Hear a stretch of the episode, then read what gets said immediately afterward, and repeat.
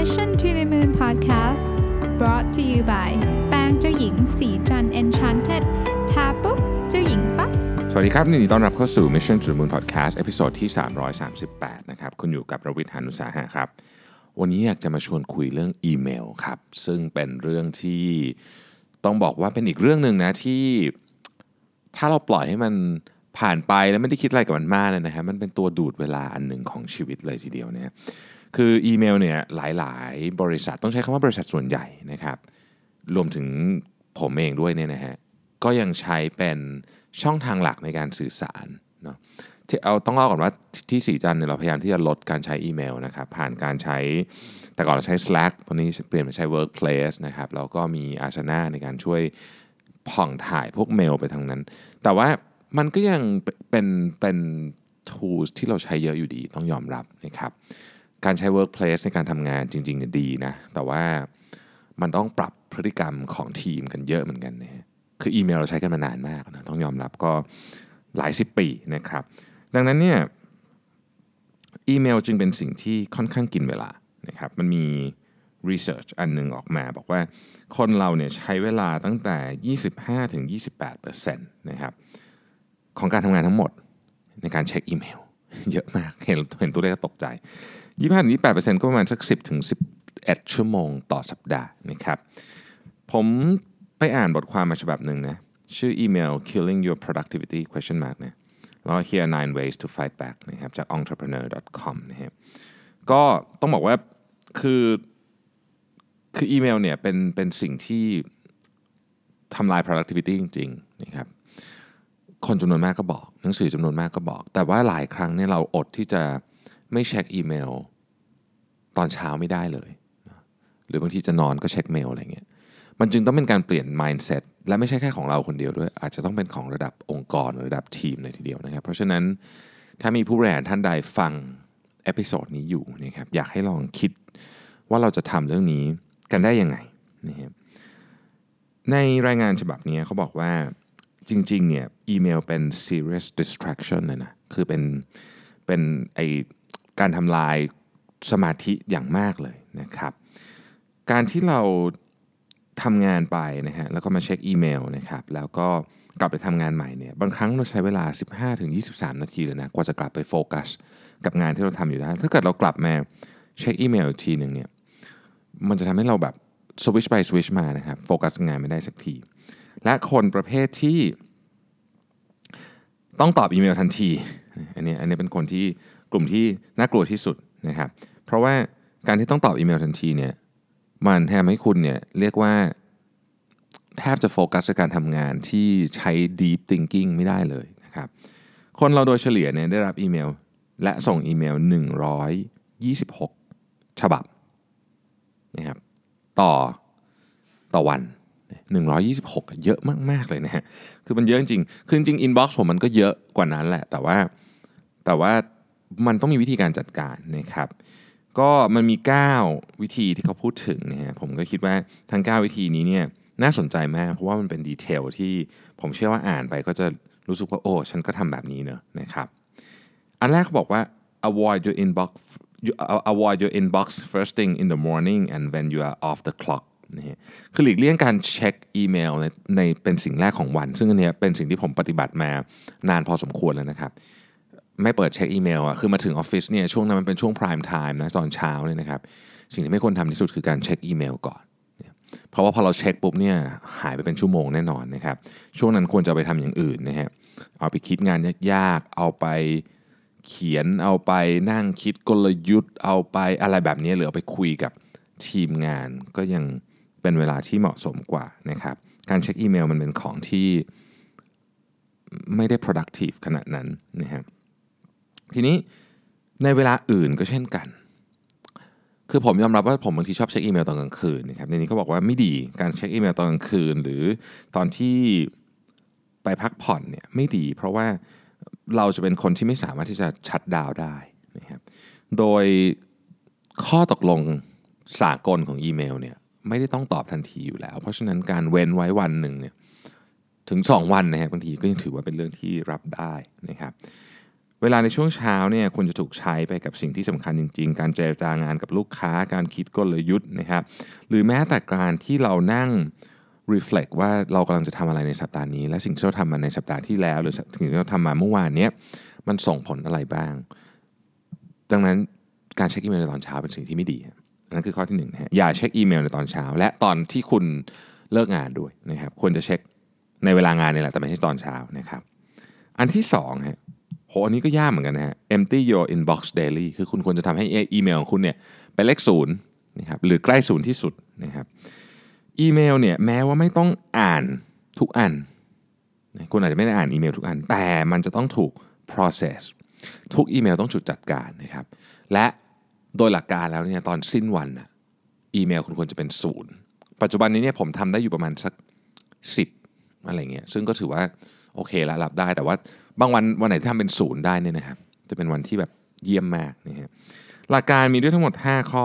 do delegate defer delete file นะครับต้องจัดการผ่าน 5 ข้อนี้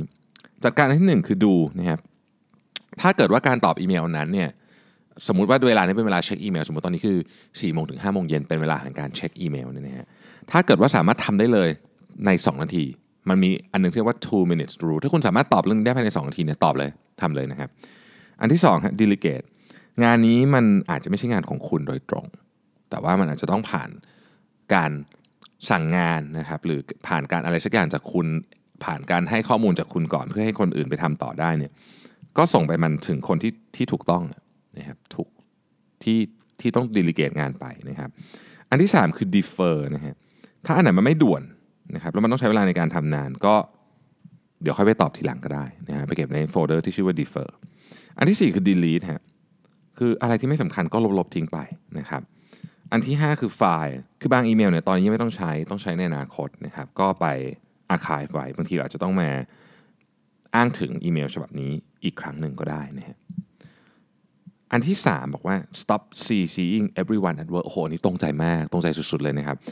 บางทีเนี่ยอ่านบางอีเมลแล้วแบบเฮ้ย CC คนอยู่ในนั้น 40 คนน่ะเฮ้ยมันต้องมีคนรู้ถึง 40 คนเชียวหรือนะครับ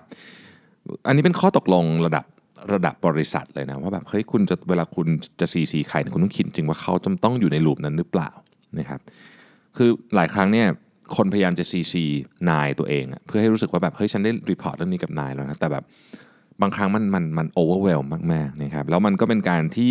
ทำให้นายคุณเนี่ยเหมือนกับถูกกระตุ้นให้ micromanage โดยไม่จำเป็นด้วยบางทีถ้าเกิดคุณไปซีซีนายคุณเยอะๆมันก็คือบางทีเขาเห็นนะเขารู้สึกว่าแบบเออเรื่องนี้เขาจะเขาจะทำอะไรสักอย่างนะเพราะมันถูกซีซีมาหาเขาแต่ในบางครั้งเนี่ยณ stage ที่คุณกำลังส่งงานกันอยู่มันยังไม่ต้องถึงเวลาที่นายคุณต้องตัดสินใจก็ได้นะครับหลายครั้งการซีซีคนเยอะเกินไปเนี่ยมันเกิดมันเกิดการนำเข้าของคนผิดที่ผิดเวลา คือคนนี้อาจจะมาในตอนหลังได้ แต่ว่าถ้าเขาเข้ามาในผิดเวลาเนี่ยเขาเข้ามาเหมือนกับเขาเข้ามาคล้ายๆกับว่ามาตัดสินใจในเวลาที่มันไม่ถูกต้องนะฮะบางทีงานมันเละเลยก็มีนะครับดังนั้นจะ CC ใครคิดให้เยอะๆก่อนนะครับผู้เขียนบอกว่าจากประสบการณ์ของเขาเนี่ยนะหนึ่งในห้าม CC ทั้งทีมนะครับสองก็คือจริงๆอะเรื่องส่วนใหญ่เนี่ยมันสามารถ CC คนเพียง 2 คนถึง 5 คนแล้วจบลูปได้แล้ว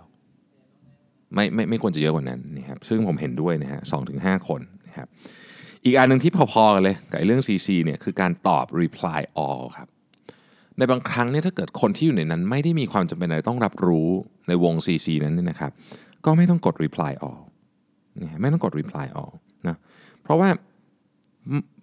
เหมือนเดิมฮะมันไปสร้าง distraction ให้กับคนอื่น ทุกครั้งที่ส่งอีเมลต้องคิดว่า ฉันกำลังจะ distract เขาหรือเปล่านะครับในกรณีของ CC และ reply all เนี่ย อาจจะเป็นแบบนั้นจริงๆนะครับมันมีข้อมูลอันนึงที่น่าสนใจเกี่ยวกับอีเมล distraction ก็คือว่าเขาไปทำการสำรวจกลุ่มคน 2 คน คนหนึ่งเนี่ยได้ notification ปุ๊บตอบอีเมลเลยนะครับอีกกลุ่มหนึ่งตอบอีเมลเป็น batch ก็คืออาจจะตอบวันละ 1 ครั้ง หรือวันละ 2 ครั้งนะครับอย่างผมผมตอบประมาณเนี่ยสี่ห้าโมงวันละครั้ง คนที่ตอบอีเมลเป็น batch เนี่ย productivity ดีกว่าเยอะนะครับดังนั้นผมแนะนำนะครับว่าคุณควรจะตอบอีเมลเป็น batch แล้วคนมีคนถามว่าแล้วถ้าเกิดมีเรื่องด่วนเนี่ยถ้าเรื่องมันด่วนจริงครับไม่ต้องห่วงเดี๋ยวคุณได้รับโทรศัพท์แน่ เพราะว่าอีเมลเนี่ยมันไม่ใช่มันไม่ใช่ช่องทางที่เราเอาไว้สื่อสารเรื่องที่ด่วนมากๆกันนะฮะข้อที่5นะครับ leverage your staff and email management tools นะฮะ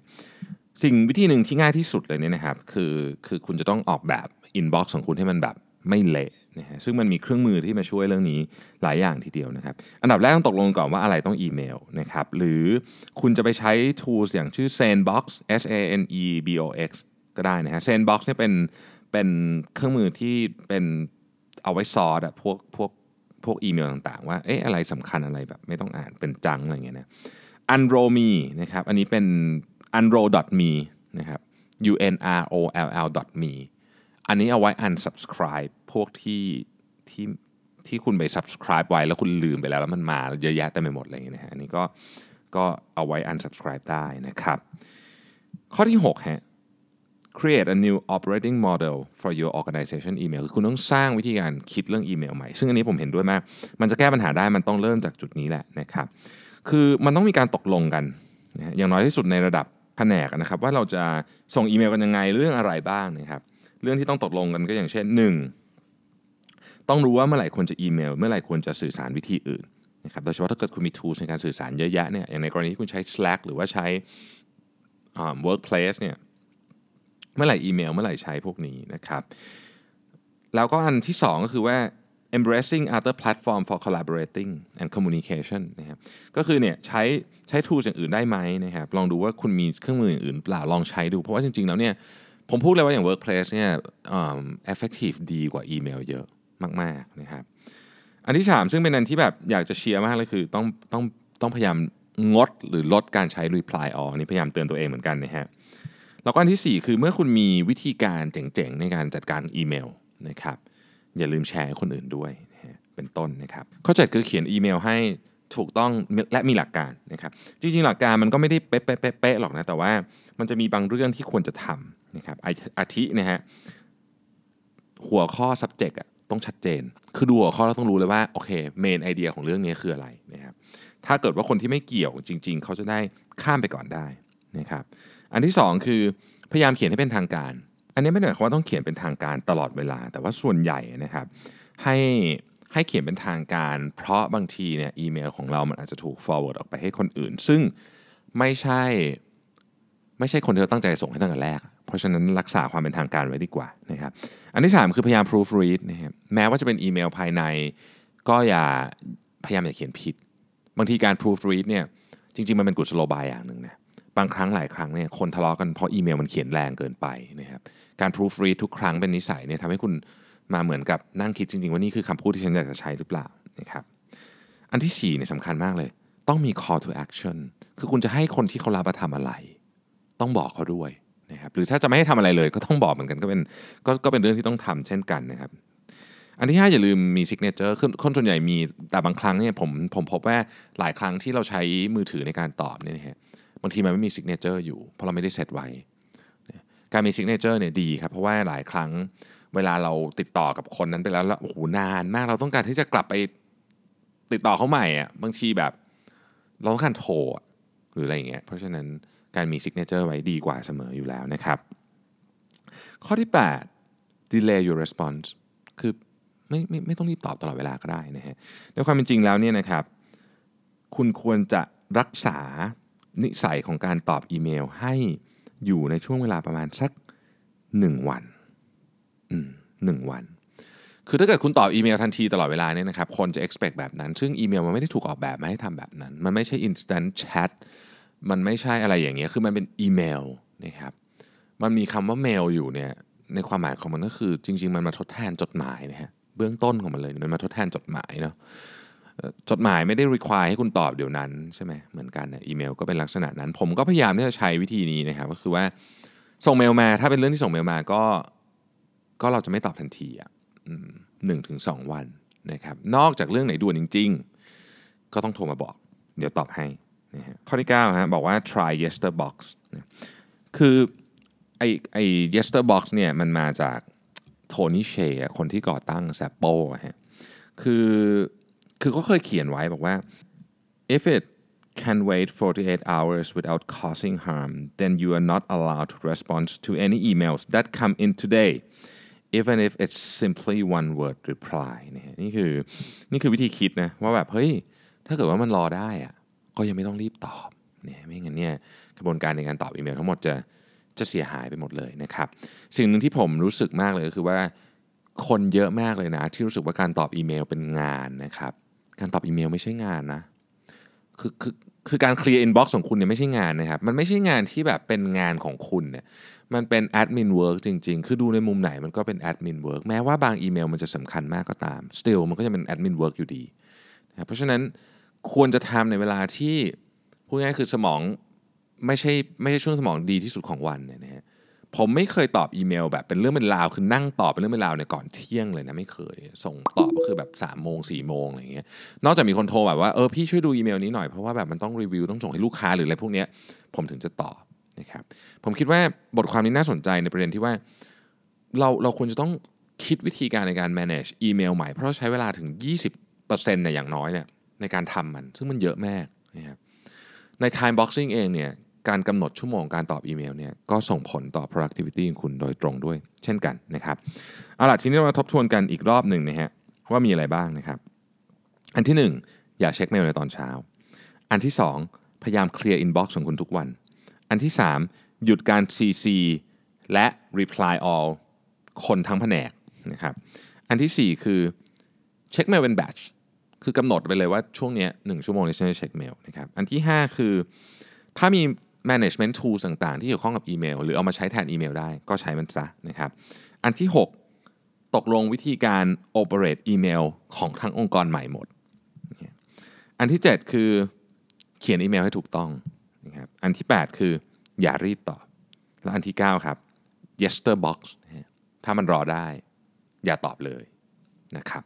ขอบคุณที่ติดตาม Mission to the Moon Podcast นะครับเราพบกันใหม่ในวันพรุ่งนี้สวัสดีครับสัสิเพราะความสดใสมีได้ทุกวัน